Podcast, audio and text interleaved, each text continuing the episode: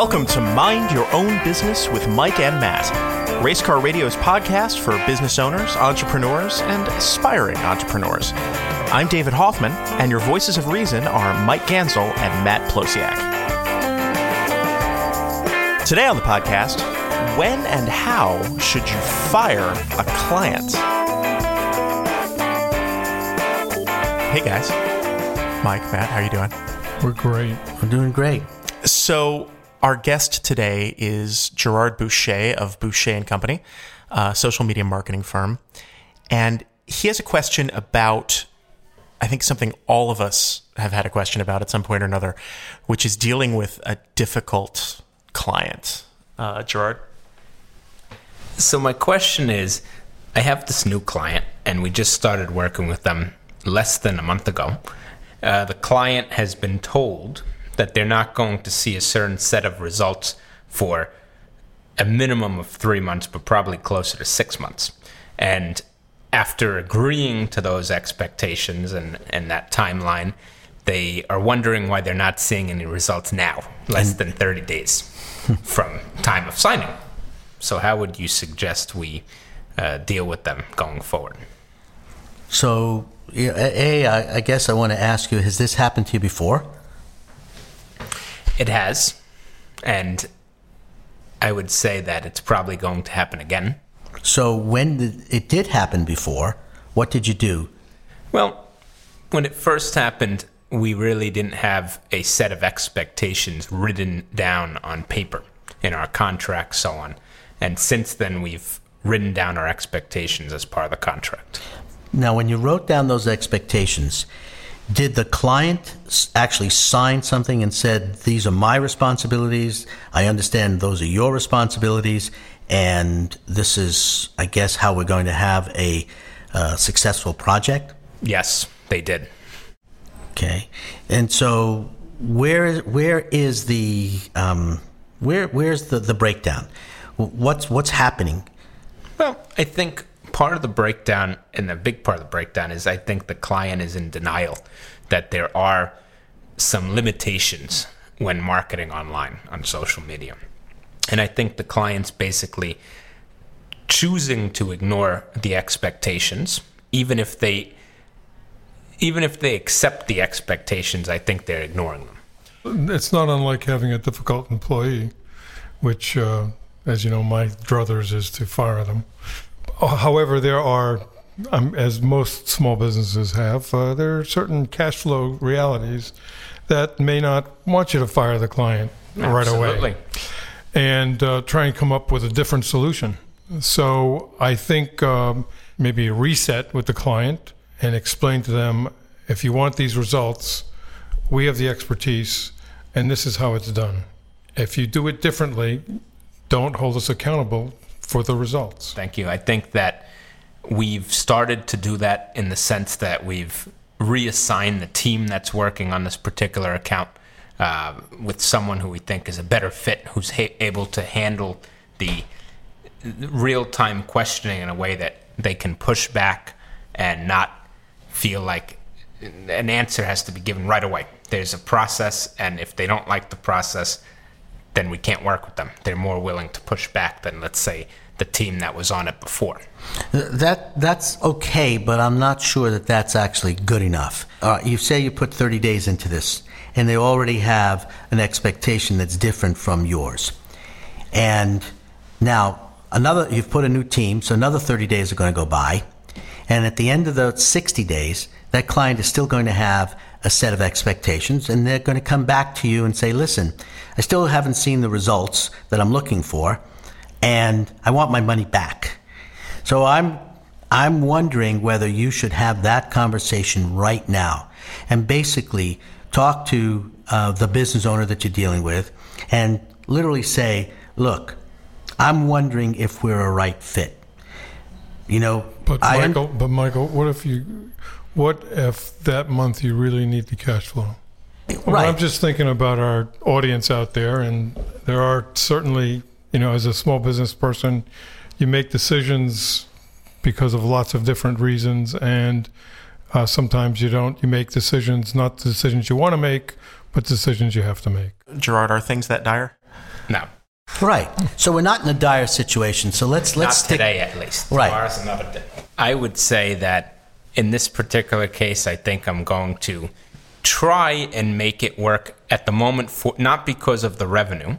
I mean, that certainly helps, but because they are a startup, they are launching, they're in the process of launching their service, and we've done a lot of work for them, and I think they're frustrated that they can't get instant gratification. I think they've had a lot of setbacks and we definitely want to try and try and provide some value so at least we know we did everything we could to be the number one agency Right, but you see, the struggle here is a process versus the immediacy of the result. yes All right. So you're saying to this client that has an enormous need for immediate results now, you're saying, hey, look, it's not going to happen for another six months. yes we're very firm about that Right. So And the, So- and, and the client probably doesn't hear that.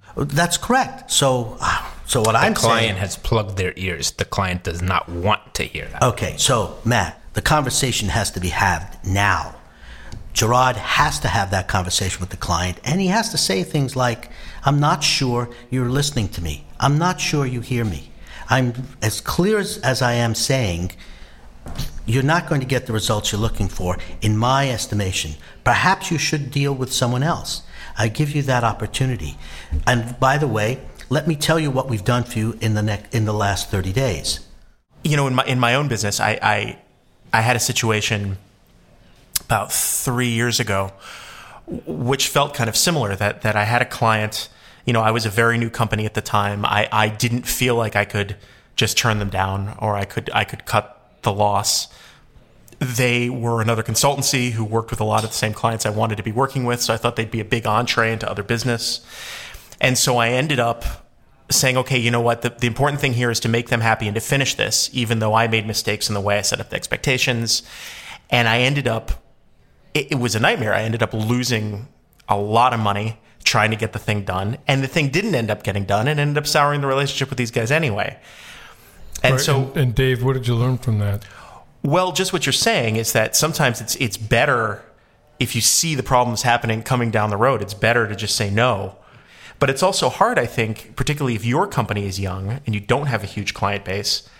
I think it's easy to just be afraid of losing customers and, and to be afraid of, you know, it's it's hard to take that hard line when you're younger and not as experienced. Definitely, and I think That I agree I think this is a perfect example of really being deterministic about your business and what kind of prospects and clients do I want versus someone who's come through the door and right you see the revenue, but Right. they may not be the right fit. So here, here's um, maybe an in between of, of saying, no, this is not the right client, or how would I say, uh, suffering through it.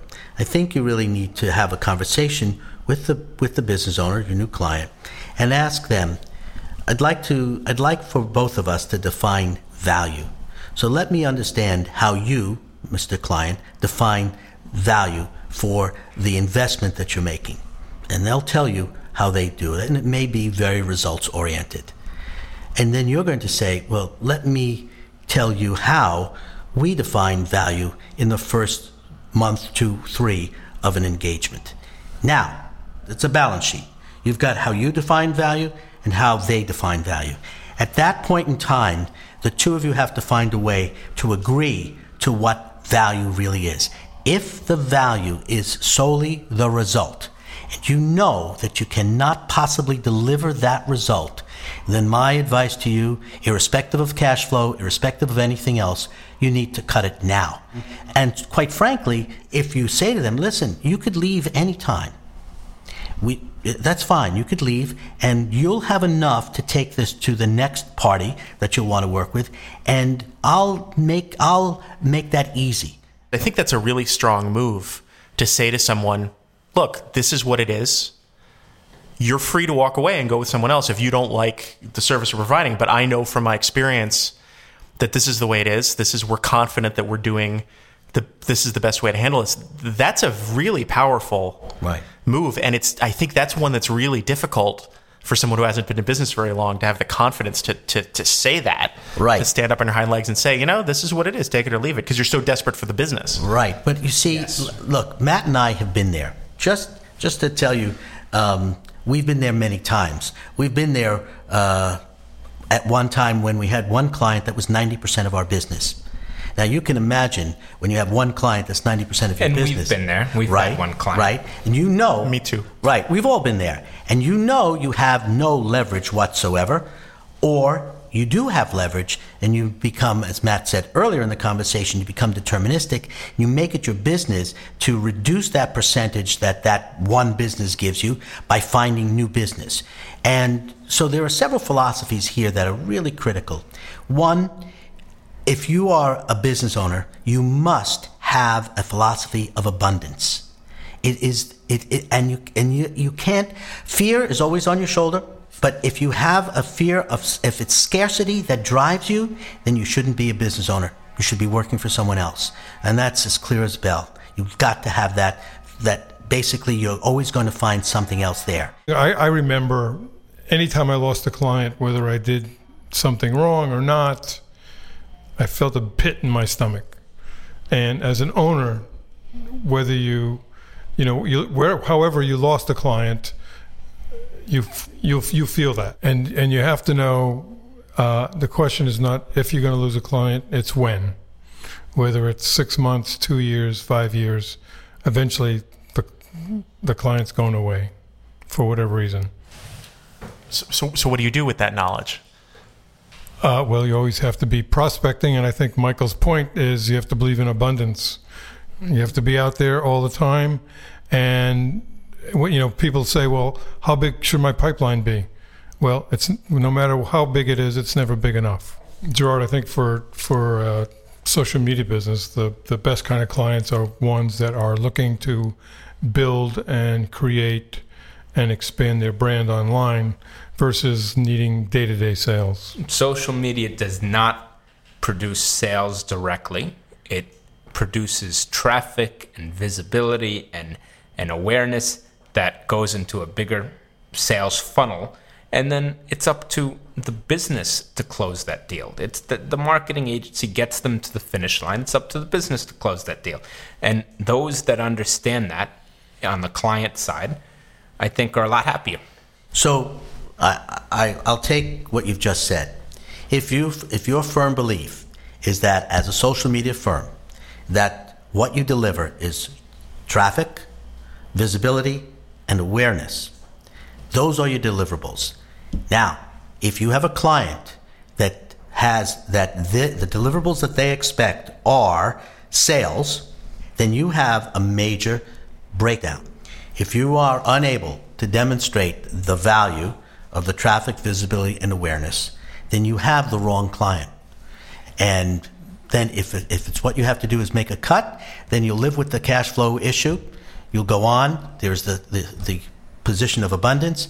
And I know you'll find the right client. Great. Gerard, thanks for your time. Thank you. We'll be right back after these brief messages. Racecar Radio is proud to support the work of Aya Worldwide, a tenacious and dedicated organization working to address the root causes of poverty in West Africa. Because they believe that who a person is and where they come from should not solely determine what they are able to achieve. To learn about their work and how you can support it, please visit ayaworldwide.org.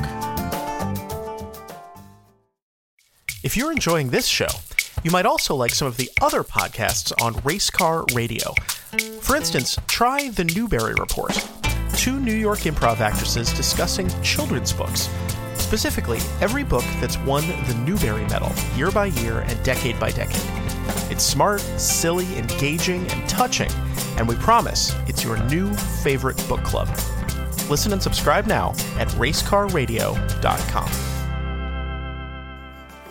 And now back to Mind Your Own Business with Mike and Matt. So that was that was a really interesting question um, that Gerard had, and I, I feel like one of the underlying questions there is something, um, Mike, that you're always talking to me about about qualifying a lead, qualifying a customer.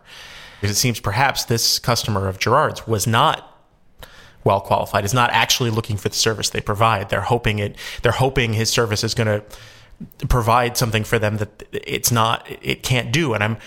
I'm wondering maybe if, if that's something we could talk about a little bit about how do you do that? How do you audition a potential customer to make sure first that they're the right fit, that there's somebody you should be pursuing, that there's somebody that you you actually could be doing business with in a successful way? Well, I think what you know what's the what's the client or prospect's motivation? What problem are they trying to solve? So it's really kind of determining with the prospect what is it that they're trying to accomplish? Yeah. Um, actually, I'm going to bring up something that's a little tangential, but kind of is is apropos, and that is remember there's a salesperson in this picture, and a salesperson is typically paid on, you know, gets commission. They're going to bring in business, and they get a piece of that. That's just the way the world works. And when they drive that sale, they may not they may not drive it exactly as you want because in a, in a sense, they drive it, let's say, for argument's sake, in their conversations, inadvertently or unknowingly, they are basically promising results. And, but the reality is, is that those, those results are not going to come in the 30 days, but somehow in those conversations, because now the client and the salesperson, or the prospect and the salesperson, are on the same wavelength. We're both talking about results. And now, okay, so now the prospect hears what they want to hear. The salesperson kind of says what they want to say, and you've gone down a road talking about results. Get the contract signed, and the prospect has never forgotten that they've been talking about results. Now you got that issue because it's you know the results are going to be three, four, five months, not thirty or sixty days. I think I think one interesting place, interesting place you can get into as a smaller company or as a solopreneur, as they say, is you end up in this schizophrenic place where you're both of those people. You are sales and your production, and you're you sometimes are, negotiating against yourself mm-hmm. because. Yes. Your sales brain says, "Oh my God, I really." You're looking at the monthly cash flow and saying, "I need a client. I need to figure out how to please these guys so that I can get that money coming in." And then you're thinking about how do I cut? How do I? How can I cut a few corners to make it work? and then you know two months down the road you you think how did I get here hmm. I'm losing I'm losing all kinds of money and the client's still not satisfied and I don't see them being satisfied what do I do now so what I guess the question and we've said yeah I've I've been there. I feel like maybe every small business owner has been there particularly at the beginning. Absolutely. How do you so how do you prevent yourself from getting in that situation? And how do you perhaps once you've gotten in that situation extricate yourself from it in an elegant way? Well one is to recognize it as quickly as possible. That's one. Two you have to have the i'll call it the courage to quote fire the client or or charge him more at what point well when you, you realize when well, you realize I, what what they need, want, expect is not within the price point that you've agreed to. Is part of that being real clear at the beginning what and, is and, actually included in the price point and what isn't? Like uh, putting that. Yes, in. for sure. And also, you know, there's no need to quote fire a client. All you have to do is keep raising your price. Yeah, well, that well, that's for the future you, you, if you're an ongoing project with a client and it, you've got a fixed price you, and etc., you you can't raise your price right there and then. You know, look, I can remember uh, once upon a time I was writing marketing and sales plans. Um, for a company that I was working with. And I had a client, and I had projected that that project would take 200 hours. That project took 400 hours. I went back to the client and I asked them, I said, listen, you know that I've just delivered you as good, as good a product as you could possibly have hoped for. You've already told me that.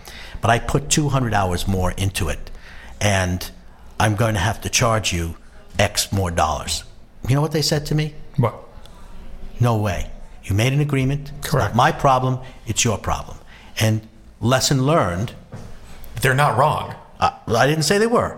I, I, I didn't say they were, and by the way, I would imagine that you can say that to me, David, because you've been there too. 100%. And and so have you. We've all been there, and Right. uh, you basically cut your rate in half. So the, I've been so on the ne- both sides of that that's right. equation. So the ne- that's correct. We've all been. So the next time, I never did that again. I learned very quickly. So if I was going so to, what did you do? Well, next time? Next time, two things. One, I either did not do it at a fixed fee. So Yep. I told them what the hours were, and I told them that if there were additional hours, they would be the charge, and we agreed to that up front. Or I said, this is a fixed fee, and I overcompensated uh, for the number of hours that it would take. So this time, instead of saying 200 hours, I said it would be, you know, 300 plus hours. And so, yeah, I dealt with it the next time. I didn't do it the same way. Lesson learned. You keep doing it the same way, you're not just stupid, but you're insane. That's how we. That we, I think that's how we all learn in business. Right. We make mistakes. Make a mistake. right. As And what do you say, Michael? You, you know how you made a mistake in business? Cost you Cost money. you money. How, How did do you you make a? How do you know you made a big mistake? Cost you a lot of money. It seems to me that taking a fixed fee, a truly fixed fee project, is always maybe a bad idea. That there always needs to be, there always needs to be an escape route to the fixed fee. It's, it's fixed. Not, not true. If this, Not no, true. you don't think so? If you if you if it's something you do over and over and over again, and you have a very defined process, doing fixed fee can dramatically increase your uh, effective revenue per hour or per, per project. Well, let's put it this way: there may be fixed fees, but there isn't necessarily a fixed answer to every time you do a fixed fee. It really isn't. So uh, I think Matt's point that um, if you done this so many times and you know where to get the efficiencies, it's actually to your client's um, advantage as well as to yours to deliver in a shorter period of time and to deliver the right stuff. That that works. Um, but you don't offer a fixed fee unless you know in advance that you can deliver at that fixed fee. Shame on you if you agree to a fixed fee and know in advance that you can't deliver. That's that that's and that's where you learn from your mistakes because you did that once before, you did that twice before. Why are you going to do that a third time? That's really it. Then we come back to well, if the client, if the prospect wants fixed fee, and you know you can't deliver at that rate, then you walk away. Now we come back to that issue of well, can you walk away? Do you do you have abundance or scarcity in your philosophy, in your approach? Hey, you know, life is life. Things get in the way, but My dad had a joke he used to like to tell about you lose money on every sale, but make it up in volume. Yeah, As, that's not hard. not you know what? It's pretty hard. No, you're right. Mike, Matt, uh, thank you guys as always. Uh, and, you know, until next time, why don't you mind your own business? Michael and Dave, I think you should mind your own business. Well, all right. Coming from you, Matt, the best I can tell you is mind your own business. Tune in to upcoming episodes of Mind Your Own Business with Mike and Matt to hear them deal with thorny topics like when and how to hire new employees, dealing with sea changes in your supply chain, and navigating the tricky world of e commerce. You can make sure you never miss an episode by subscribing now on iTunes, Google Play, Stitcher, and all your favorite podcast apps. And you can find those links at racecarradio.com slash mind your own business. Please also give us your feedback via social media, MYOB Podcast on Facebook and Twitter. Special thanks to our guest today, Gerard Boucher of Boucher Company Social Media Marketing, www.boucherco.com. And of course, thanks to the stars of the show, Michael Ganzel and Matt Plosiak of Voice of Reason Consulting, voiceofreasonconsulting.com. My name is David Hoffman, and I produced and recorded this show. It was mixed by Austin Cologne. Mind Your Own Business with Mike and Matt is a production of Race Car Radio, a division of Citizen Race Car. We tell stories.